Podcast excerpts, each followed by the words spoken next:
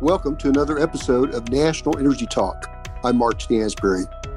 Today we have with us a, a great individual, great friend, journalist, writer, oil and gas analyst, expert. Welcome, Bob Tippee, to National Energy Talk. Thank you for that introduction, Mark. It's great to be here. I look forward to an interesting conversation. Well, I do too. And I, I want to mention today, especially an important day in, in history, February 21st, 2022. We have issues going on in Europe and particularly in Ukraine. And so we want to talk about uh, energy quite a bit today in regarding to that part of the world and really globally. But before we do, tell about your history, about how you got started, where you got started, and the journey from that point and your part of the world you got started in and up to now. Uh, well, I, I spent most of my career at Oil and Gas Journal. I was the editor in chief for the last 20 some years. Before that, I was a newspaper journalist and an officer in the Air Force. I'm a native of St. Louis, Missouri, went to school at the University of Tulsa, but ended up in Houston, Texas. And I guess this is about as far south as I need to go. Well, that's a quick uh, bio. Uh, and uh, I know there's a lot of fillers in between because I've, I've seen a lot of uh, your action in the energy business, Bob, through the years, especially when it comes to your writings and your and your speaking engagements and so forth. I I will say I want to thank you for the many years that uh, you assisted the energy advocates, and uh, I, I, served for about six years as president. I know every time that I asked you to speak, uh, you were you would fly in from Houston to Tulsa or wherever, uh, and I was chairman of the International Energy Policy Conference. And again, when we had an event and we need a speaker, especially to talk about forecast and uh, looking at the future, uh, it was Bob Tippee we always wanted to call on. And so, in fact, you received the Energy Advocate of the Year Media Award a few years back. And so, we appreciate, again, everything you've done uh, to promote, educate, advocate energy, especially the oil and gas industry. We're, we're facing some uh, difficult times in the industry. And uh, so, I really want to hear from you on different subjects. I'm going to mention different subjects along the way. And if you will, uh, let us know how you feel about these different things. First of all, though, uh, geopolitically right now, as I mentioned, uh, Russia and Ukraine and and uh, the the world's demand on oil and and gas. Um, I've been an advocate for many years of uh, of America needs America's energy, all forms, all American, and uh, and I know that you have been involved with the theme with me when I was working on the on the conference of striving for energy efficiency, environmental preservation, and so where are we? Where are we going to go? And, and what's, what's the challenges ahead when it comes to the oil and gas industry that you see? Oh, that's, that's a big question in terms of, uh, in terms of just the energy security uh, issue that you alluded to. We're, we're seeing right now uh, with Russia and, and Ukraine, the reemergence of, of the weaponization of, of energy in in a new form, and that that's natural gas because Russia is definitely uh, um, it's meeting its contract um, commitments to to for natural gas deliveries to Europe, but is not going going above that. And of course, Europe is starving for uh, for gas now, uh, and a big a big reason of that is its own energy policy mistakes. Uh, but there's a real energy crisis this winter in, in, in Europe, and as a consequence of that, uh, American LNG is is partly coming to the rescue. Uh, uh, that's a that's a new wrinkle in the energy security uh, equation. We used to think in terms of just oil, but now with with uh, liquefied natural gas being shippable all over the world and traded increasingly uh, as a commodity. It used to it used to move under long term contracts. Now it now it, it trades as a commodity and, and cargoes can change hands mid shipment, so forth. Uh, supplies can go where they're needed, and that's definitely happening now. But LNG emerges as an energy security component, and it's not getting much attention at all, uh, which is which is kind of interesting. Well, it really is because uh, I guess we have what seven terminals uh, on the coast, and um, and yet we need more. We need more terminals. We need more infrastructure. Uh, but I think the the image, you know, we we talked about that years ago of the of the industry has been a challenge. Uh, how do we go about uh, confronting that challenge of of our image in the industry as far as oil and gas industry.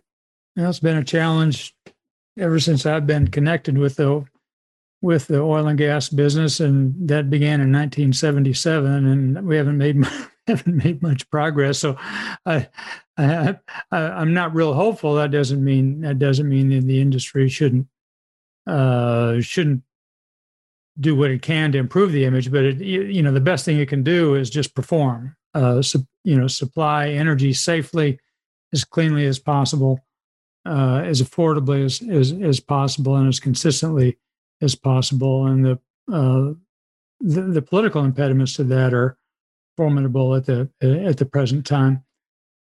I I think the industry is largely resigned to the fact that that it's uh, uh, that it's going to get blamed for whatever bad happens, and it just needs to minimize the bad things that happen that are its own fault.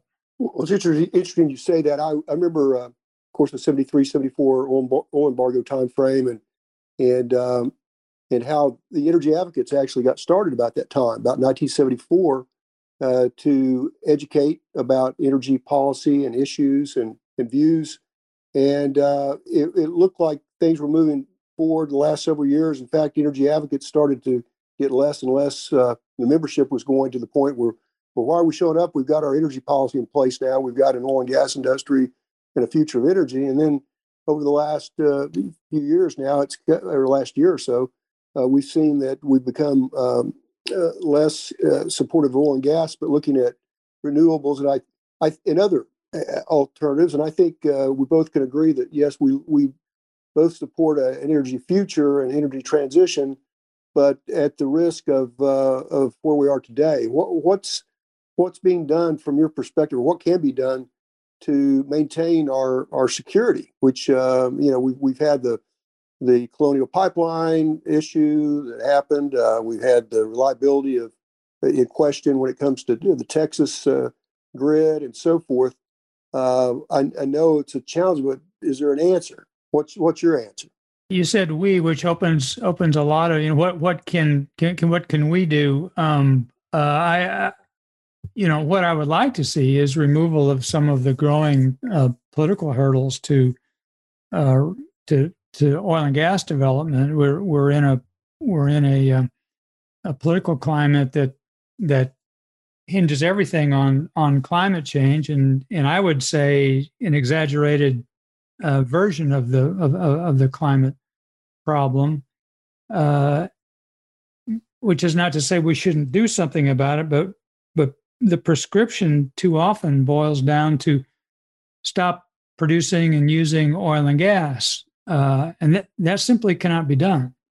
Um, uh, even with the energy transition, uh, the, the, the demand for oil and gas is going to remain substantial for for many years, largely in support of the energy transition.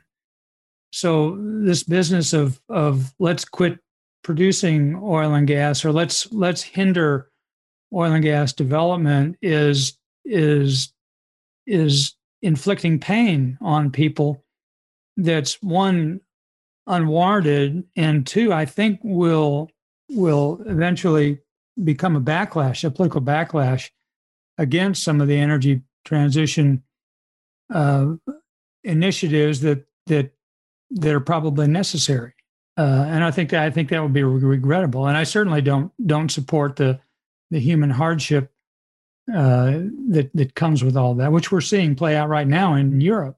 Well, it goes beyond that. You know, I I, I believe that uh, we should have energy for all the world, and, and to go through the expense of uh, of what I, I see from the, the renewables and so forth, especially because of having to go to other countries like China and other countries to uh, get the uh, raw materials necessary to provide, uh, say, electric vehicles, batteries for electric vehicles, uh, uh, solar panels, on and on and on. Um, we need to look at it from a perspective: what can we do for the globe, not just for America? Is is where I look at it, and I think that's how we've discussed it in the past. It's a bigger, it's a it's a global outlook. In fact, that's been your your subject uh, when you talk at the mid year or annual forecast for oil and gas journal through the years it's been a worldwide uh, forecast. And so uh, to do that, we have to plan. And so I appreciate what you've done. One thing I want to stop and ask uh, is, uh, and because I, I, have, uh, I know there's some students that listen to this uh, podcast. And what advice do you have for students? Um, you know, in, because right now, I have several students that are going. I want to stay in the oil and gas studies uh, or petroleum studies, energy, energy studies, but is that really a, is there really a future there? And um, how do you address that? And uh, we need a strong workforce, but uh, getting miss you know some missed vibes here is that you know five years from now, ten years from now, the oil and gas industry won't be around. What what's the answer?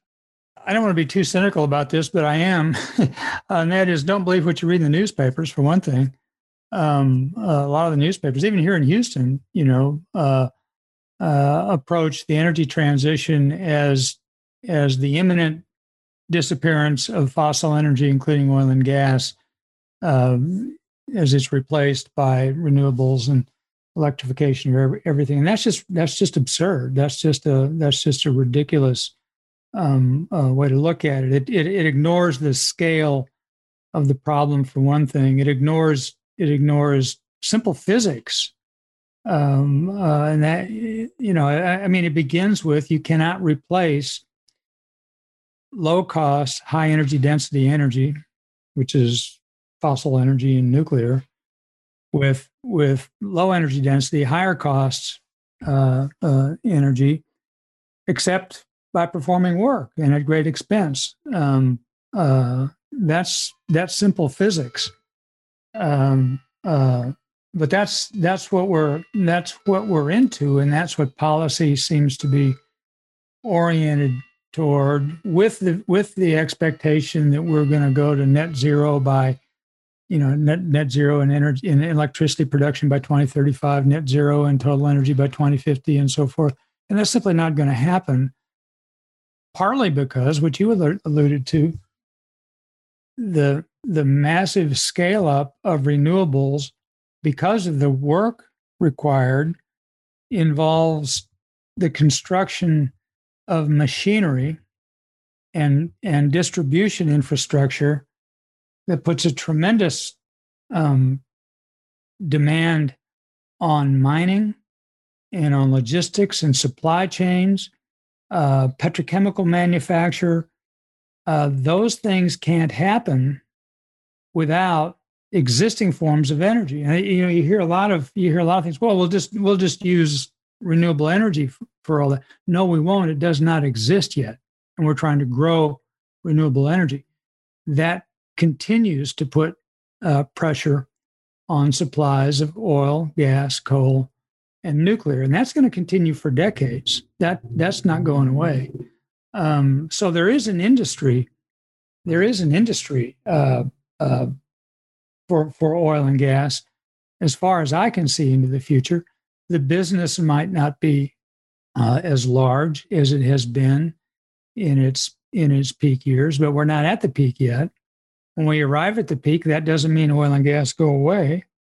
Um, and I'll personalize this by personalize this by saying that in my uh, job interview to join the Oil and Gas Journal in 1977, one of the questions I asked the, the editor in chief at the time, I said, "Is there really a really a future for oil and gas? Can you make a career out of this?" Because at that time, you know, we, we were we were we were paralyzed by expectations of scarcity. This certainly true, proved uh, not to be uh, founded in in in reality, and the the the editor in chief just you know smiled and said, "Well, you know, he'll he'll learn." so so we've been you, you know we've been we've been dealing with the expectation that oil and gas would go away for a long time, but for various reasons, and it's never been true before, uh, and it, and it's not true now. I think people, I think young people entering entering the oil and gas business will be in high demand, and I think supply will be limited by just the just the negativity that that surrounds oil and gas right now. So I think they'll be they'll be well positioned and they'll do well in a, in a, in a fascinating business. I might add. No question about it. As far as reading materials, uh, and I say reading materials, journals, periodicals, what what do you suggest for those that uh, both the professionals, those that are enter, entering the industry?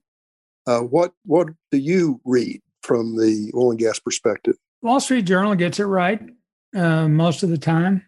Um, uh, they're they haven't bought into the, you know, we throw a political switch and and and reconstitute the the the energy economic system.